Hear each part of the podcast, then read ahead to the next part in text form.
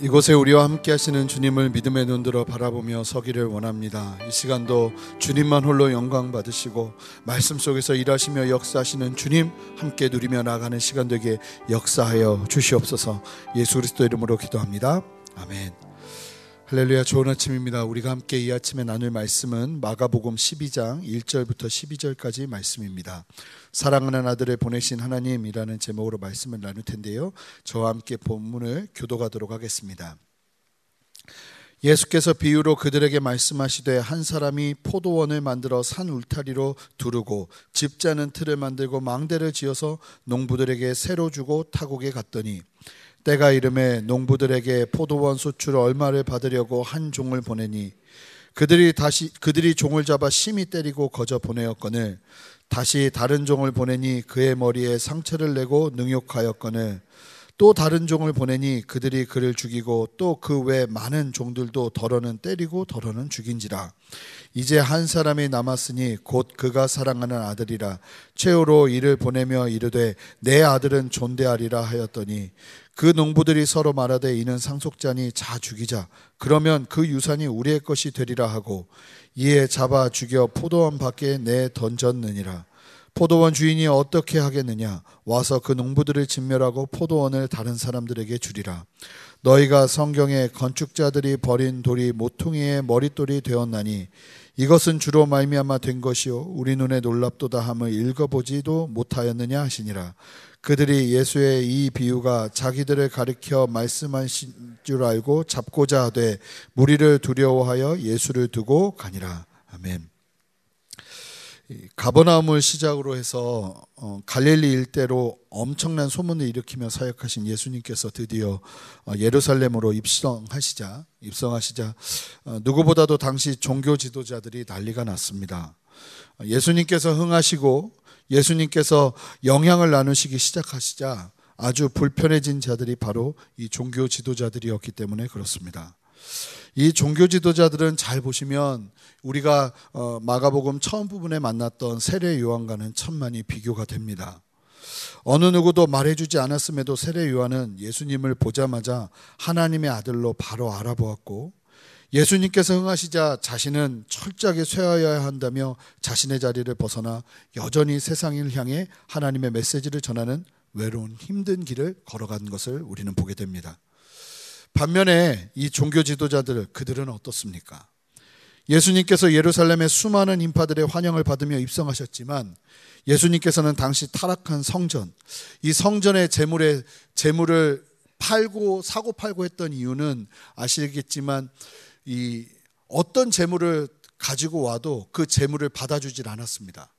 그리고는 굉장히 비싼 값에 그 성전의 재물만을 사, 고 그 재물만을 가지고 제사를 지낼 수 있도록 하는 그러한 식으로 해서 이 종교자들이 굉장히 종교 지도자들이 굉장히 많은 수익을 얻고 있었습니다. 그걸 보던 예수님께서 그 성전을 다 정화해 버리시죠. 그들의 잘못을 정확하게 짚으시면서 수많은 사람들에게 올바른 말씀 선포로 가르치시고 이로 인해 사람들이 예수님을 더 온전하게 따르게 됩니다. 이 종교 지도자들은 그 상황을 보면서 분노하고 시기하여서 이러한 상황 가운데 이릅니다. 예수님을 죽여야겠구나.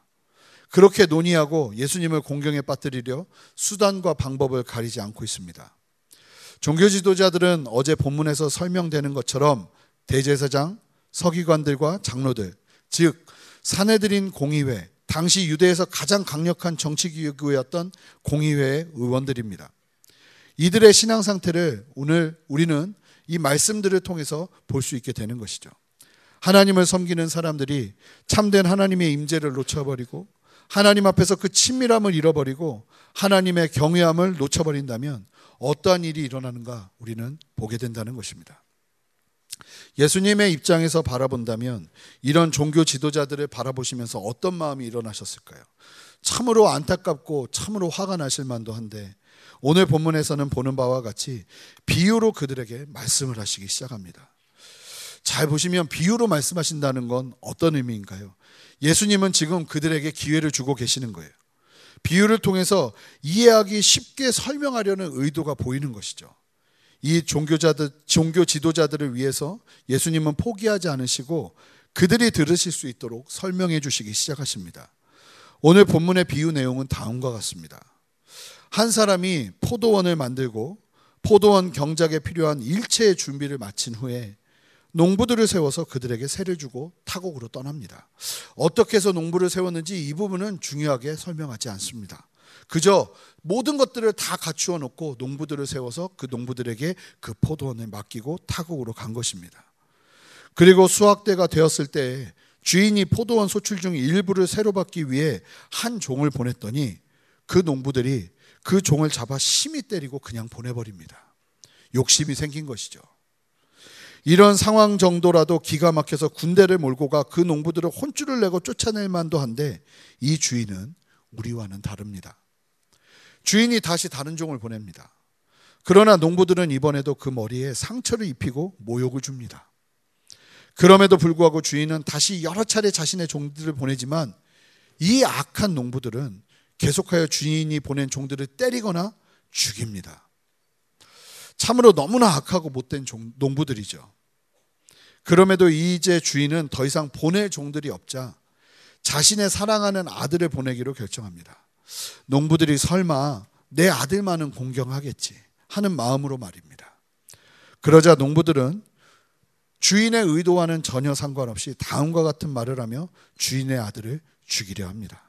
우리 함께 7절, 8절 말씀 읽어보겠습니다. 함께 읽겠습니다.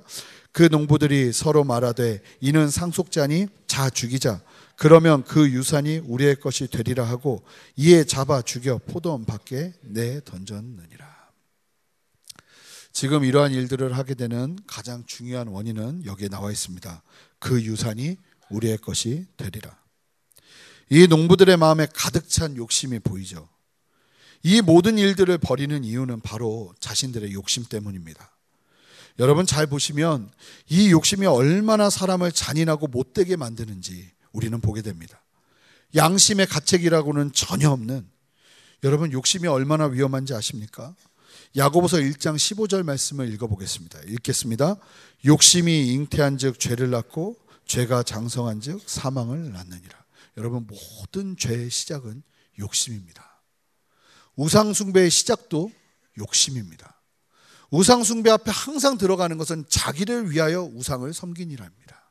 성경은 언제나 이야기하고 있습니다.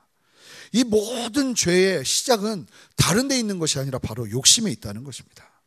여러분, 그거 아십니까? 욕심의 끝은 풍성함이 아니라 파멸입니다. 잘 보십시오. 다들 눈에 보이는 이익을 위해서 온갖 못된 일을 서슴치 않는 사람들을 보면 그들의 결말이 행복하던가요? 절대 그렇지 않습니다. 욕심으로 행하는 것이 참으로 우매한 것이죠. 다시 본문으로 돌아와서 이렇게 주인의 아들까지 죽이는 농부들을 주인은 더 이상 가만두지 않습니다. 우리 함께 구절 말씀을 읽어보겠습니다. 함께 읽겠습니다. 포도원 주인이 어떻게 하겠느냐? 와서 그 농부들을 진멸하고 포도원을 다른 사람들에게 주리라. 당연한 결과겠지요. 여러분, 이 비유를 대하면서 우리가 보게 되는 하나님의 성품이 있습니다. 여러분들은 이 비유를 보시면서 어떤 생각이 드시나요? 이 비유 속에서 나오는 하나님의 성품이 있는데 첫 번째는 농부들을 세우시는 하나님의 기준입니다. 이 기준을 보면 특별한 사람들을 세우고 특별한 계약을 하지 않습니다. 모든 포도원 경작에 필요한 준비를 다 마치신 후에 그저 농부들을 세우시고 그들에게 그 포도원을 맡기셨다는 것입니다. 이 상황을 보시면 누가 보아도 지금 농부들은 은혜를 입은 것입니다. 은혜는 농부들이 어떠한 능력이 있어서 그것을 받을 만한 힘이 있어서 어떤 기준이 있어서 기준을 채웠기 때문에 받는 것이 아니라 그저 주인이 그냥 맡겨준 말 그대로의 은혜입니다. 여러분, 하나님의 동역하심은요, 은혜의 기반 안에 이루어진다는 것을 기억하시기 바랍니다. 우리가 마치 무언가를 대단한 헌신을 하는 것처럼 그렇게 생각하면 안 된다는 것입니다. 우리의 사역의 기반은요, 은혜예요. 우리가 감히 얻을 수도 없는 천사도 흠모할 만한 영광스러운 일을 하나님께서 우리에게 맡기셨다는 것입니다. 가끔 낙심 가운데 절망 가운데 있던 성도님들이 예배를 통해 말씀을 통해 회복된다는 이야기를 듣다 보면 저는 그런 생각이 듭니다. 아니, 어떻게 우리의 사역을 통해서 이렇게 많은 사람들이 회복이 되고 변화가 될 수 있을까? 우리가 어떻게 이렇게 귀한 일을 함께 할 수 있을 것인가 생각하게 되는 거예요. 은혜지요. 하나님께서 날 사용하신다는 사실 자체가 은혜란 말입니다. 하나님께서 저와 여러분들을 이처럼 이 농부들처럼 거저 은혜를 주시며 하나님의 그 놀라운 비밀과 하나님의 나라를 맡기셨다는 사실을 기억하시며 나가시는 여러분 되시기를 바랍니다. 두 번째로 보면 주인의 농부들을 대하는 태도가 이해되지 않을 정도로 오래 참음이라는 것입니다. 지금 보시면 주인 지금 보시면 주인은 처음에 농부들의 행동 한 번만 보아도 아니 내야 되는 그 세를 내지 않고 오히려 나의 종을 때려서 돌려보내는 그 행동 하나만 보아도 괘씸해서 그들을 진멸해도 누구 하나 그것이 잘못됐다 말하지 않을 것입니다. 그런데 잘 보시면 말도 안 되는 오래 참음이 보입니다. 하나님께서 이스라엘 백성들을 세우시고 기대하신 것이 있는데 열방의 축복의 통로가 되는 것이었죠. 그런데 그 귀한 자리를 이 비유에 나오는 농부들처럼 이스라엘 백성들은 자신의 것으로 사용해 버렸습니다. 그런데 하나님은요, 그들을 향해서 이해할 수 없는 오래 참음으로 관계하고 계세요. 결국은 그의 아들을 우리에게 보내시기까지 이스라엘 백성들에게 보내시기까지 이어지는 오래 참음이었죠. 여러분 잘 보시면요. 하나님은 사람들을 세우시고 쉽게 그 사람들을 버리지 않으십니다. 오래 참으세요. 하나님께서 징계하실 때는요. 그때가 언제가 되었든 이 오래 참으심이 있고 난 이후입니다. 이러한 하나님의 성품을 우리는 기억할 필요가 있습니다. 우리와 함께 일하고 사역하는 성도들을 바라보면서 이와 같은 우리의 자세와 태도도 필요하지 않을까 생각이 돼요. 잘 보세요. 농부들이 오래 참을 만한 일을 했나요? 아니에요. 그들은 사실은 당장이라도 혼날 만한 일들을 너무나 많이 했어요. 그런데 그런 그들과 상관없이 한 번 세우신 하나님의 택하심, 이게 은혜죠. 이 안에서 이루어지는 오래 참음은 참으로 놀랍다는 것입니다. 보세요. 이 주인은 다시 기회를 주고 또 다시 기회를 주고 또 다시 기회를 줍니다. 아니 이제는 더 이상 보낼 종들이 없을 때까지 기회를 줍니다. 그리고는 또 기회를 주는데 이제는 아들을 보낸다는 것입니다. 여러분 이런 오래 참음이 무엇인지 아십니까? 고린도전서 13장에 보면 사랑에 대해서 정의하는 첫 번째가 오래 참음입니다. 사랑은 오래 참고. 여러분 이 주인의 오래 참음은 사실은 다른 것이 아니라 바로 사랑인 것입니다. 저도 생각해 봅니다. 저도 이 농부와 같은 사람이 아닐까요? 예수님의 입장에서 보면 얼마나 많은 배반과 배신과 수많은 약속을 어기고 주님 앞에서 그럼에도 불구하고 주님 앞에 나갈 때마다 잘못했다고 그러고 용서해달라고 그러고 그러는 주님에게 저는 한 번도 너 그럴 수 있냐는 이야기가 아니라 또다시 저를 용납해 주시고 저를 세우시는 주님을 보게 돼요. 우리가 그 은혜 안에 있다면 그 주인의 오래 참음이 우리의 가정에서도 필요하지 않을까요? 나의 남편과 나의 아내에게서 보여지는 연약함이 보일 때마다 우리가 하나님으로부터 받는 오래 참음으로 받는 그 은혜가 경험되어지고 있다면 내 아내를, 내 남편을 오래 참을 수 있는 것 아닐까요? 아니, 그 사랑만 우리 안에 있다면 나의 자녀도 또한 오래 참을 수 있는 것이 아닐까요? 제가 보니까 제 안에도 참 오래 참음이 없어요. 요즘 저희 아이들과 묵상을 하는데 묵상 내용을 나누는데 화를 내고 있는 저를 보게 돼요. 말씀을 전혀 이해하지 못하고 있어요. 당연하죠. 초등학생인데요. 그런데도 오래 참지 못해요. 너 왜 말씀을 그렇게밖에 못 보냐? 말씀의 의미는 이거야 하고 이야기하는데 이야기를 하면 할수록 미궁 속으로 빠져드는 상황을 보게 됩니다. 아, 오래 참음이 필요해요. 어떻게 우리는 항상 우리는 그렇게 오래 참음을 경험하면서 하나님의 그 오래 참으심 앞에서 그렇게 많은 용서와 용납을 받으면서 우리의 삶 속에서 관계하는 수많은 사람들의 실수와 연약함을 보면서 오래 참지 못하는 것일까요? 여러분, 하나님은요, 이스라엘이 이와 같이 끝까지 패역하지만 기다리고 또 기다리세요. 잘 보세요. 그렇게 기다리는 것 때문에 사실은 온 열방이 피해를 입습니다. 이스라엘 백성들이 빨리 정신 차리고 하나님의 뜻만 이루면 온 열방이 축복을 누려요. 그런데 하나님의 오래 참으면 얼마나 희한하냐면요. 그것 때문에 온 열방이 축복을 누리는 것이 더뎌짐에도 불구하고 그걸 기다리세요. 그리고 이스라엘 백성들이 다시 또 온전하게 서기를 기다리고 또 기다리며 세우신다는 거예요. 때가 되고 그러나 그 때가 되었어도 오래 참음의 끝이 왔을 때까지 그들이 변화되지 않으면 이제 하나님은 다시 바꿔 일을 하시기 시작하는 거예요. 예수님은 지금 말씀하시는 거예요. 이제 나까지 십자가에서 죽고 나면 이 이스라엘 백성들에게 맡겨졌던 이 축복의 통로의 열매, 이 축복의 통로의 그 놀라운 하나님의 일하심을 이제 더 이상 이스라엘 백성들에게 두지 않고 다른 이들에게, 우리들에게, 모든 열방들에게 주시기 시작한다고 말씀하고 계시는 거예요. 사랑하는 성도 여러분, 주님의 이와 같은 오래 참음이 저와 여러분들의 삶 가운데 풍성하게 넘쳐나기를 소망합니다. 여러분, 오래 참는 것도요, 받아본 사람이 할 수 있는 겁니다. 하나님으로부터 내가 받는 사랑이 얼마나 놀라운 것인지 기억한다면, 그리고 그 사랑을 누리고 있다면, 우리의 인생 속에서도 이 오래 참음이 가능할 수 있는 것이에요. 우리는 생각하죠? 아니, 내가 빨리 움직이지 않으면 여기가 어려워지지 않을까? 그런데 우리는 기도할 필요가 있어요. 그래도 오래 참아야 된다면 오래 참아야 될 때가 있다는 것이에요. 주님은 이 주인처럼 농부들을 한번 세우시되 그 세우신 농부들이 어떠한 일을 해도 끝까지 참고 또 참고 이제는 더 이상 참을 수 없는 상황까지 되어서야 이 농부들을 징계하신다는 사실을 기억하시기 바랍니다. 여러분, 하나님이 저를 만약에 내 인생을 지금 막 혼내시는 것 같으면 기억하세요. 이미 많이 참으신 거예요. 하나님 어떻게 나한테 이럴 수 있어요? 라고 말하기 전에 여러분들의 인생을 한번 쫙 돌아보세요. 주님이 얼마나 나를 오래 참았는지를 발견하시게 될 거예요. 예수님께서 이와 같은 비유로 사내들인 공의회 의원들에게 말씀하셨어요. 이 말씀의 의미를 누구보다 잘 알았겠죠? 우리 함께 10절, 11절 말씀을 읽어보겠습니다. 함께 읽겠습니다. 너희가 성경의 건축자들이 버린 돌이 모퉁이의 머릿돌이 되었나니 이것은 주로 말미암아 된 것이요 우리 눈에 놀랍도다 함을 읽어보지도 못하였느냐 신이라. 이 건축자의 버린 돌이 모퉁이 돌이 머릿돌이 되신다는 말씀은 사실은 시편 118편 12 22절부터 23절까지의 말씀입니다. 이게 다시는 다윗이 예수님을 향해서 한 말이 아니라 자신이 환란 가운데 버려진 돌같이 사람들의 멸시를 받지만 하나님의 은혜 안에서 다시 회복될 것을 믿음으로 선포한 거예요. 근데 이게 이중 예언이에요.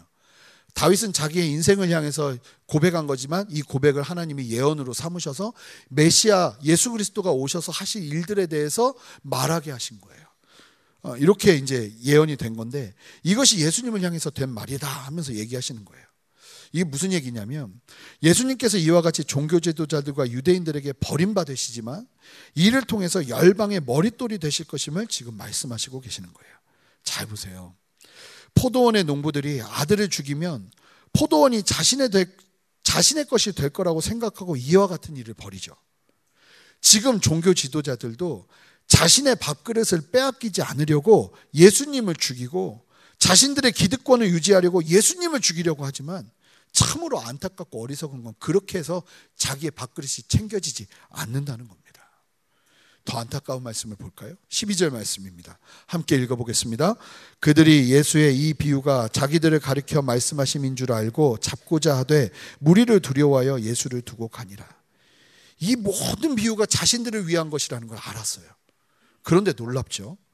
그렇다면 어찌해야 됩니까? 옷을 찢고 회개해야죠.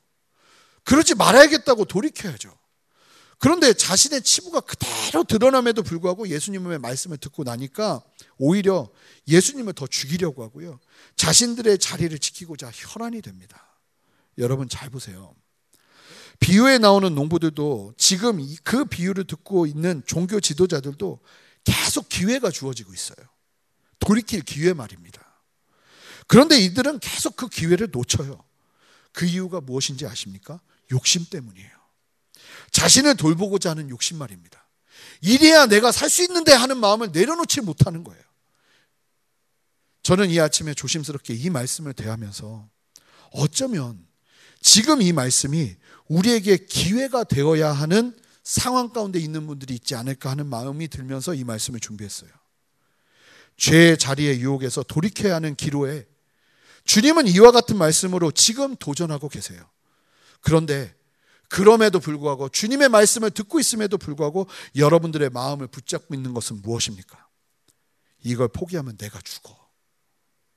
이러한 생각 속에서 내가 대신 선택하려는 것이 주님의 뜻이 아니라면 주님의 뜻과 상반된 것을 그래도 내가 하려고 하고 있다면 우리가 바로 현대판 사내들인 공의회 회원이 아닐까요? 여러분, 농부들의 최선이 아들을 죽이는 것이라고 생각했지만 그 최선이 얼마나 우매한 결정입니까?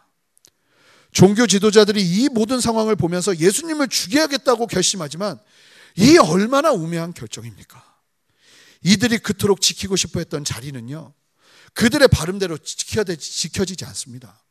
AD 70년에 예루살렘이 함락됨과 동시에 그들은 처참하게 다 사라지게 됩니다. 사랑하는 성도 여러분, 주님은 우리에게 계속 기회를 주시고 계세요. 여러분들도 들으시면 알아요. 이러면 안 된다는 걸 말입니다. 그러나 몸은 정반대로 움직일 수 있습니다. 이 사람들처럼 말입니다. 이게 정말 너무나 힘든 것이에요. 본인 보면 주님을 정말로 사랑하지 않으면 돌이켜지지를 않아요. 아무리 말씀을 들어도 돌이켜지질 않아요. 정말 주님을 사랑하지 않으면. 주님을 향한 목마름을 가지고 내 삶을 드리지 않으면 절대로 돌이켜지지 않아요. 아, 그래, 맞는 말씀이지 하면서도 내 몸은 다른 곳으로 가요. 지금 이 종교 지도자들처럼 말입니다. 지금 이게 무슨 얘기인지 다 알아들어요. 지금 내가 어떤 상태인지도 다 알아요. 그런데 욕심을 버리지 못하고 하나님을 향해 목마르지 않으니까 그 앞에서 정말 돌이키지를 못해요.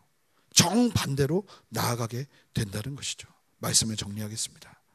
사랑하는 성도 여러분, 이 아침에 주님은 이 말씀으로 여러분들에게 기회를 주고 계신다고 믿습니다. 지금이 주님 앞으로 나아갈 적기입니다. 주님은 돌아오라고 지금 이 말씀을 하고 계세요. 그리고 여러분들은 지금 여러분들의 삶을 좀 돌아보시기 바랍니다. 내가 하나님의 뜻 가운데서 이 충성된 종의 삶을 살고 있는가 아니면 농부와 같은 삶을 살고 있는가? 내가 포기하면 죽어. 이 사단의 음성 가운데 여러분 정말 여러분들의 삶을 맡기시겠습니까? 아니에요. 주님의 길에 설 때만 우리는 살 수 있어요. 그게 온전하게 우리의 살 길인 거예요. 그렇게 서시며 나아가시는 여러분 되시기를 주님의 이름으로 축복합니다. 함께 기도하시겠습니다. 주님 오늘도 이 아침에 우리에게 주시는 이 말씀을 우리가 함께 누리며 서기를 소망합니다. 하나님의 마음을 가지고 주님이 주시는 기회를 놓치지 않고 우리의 삶을 드리며 철저하게 순종하며 주님의 뜻 가운데 서기를 원하오니 하나님 우리의 몸이 반응하게 하여 주시옵소서. 하나님 우리의 삶이 반응하게 하여 주시옵소서. 내가 아는 대로 내가 들은 대로 내가 이해한 대로 순종할 수 있는 힘을 주시옵소서. 예수 그리스도 이름으로 기도합니다.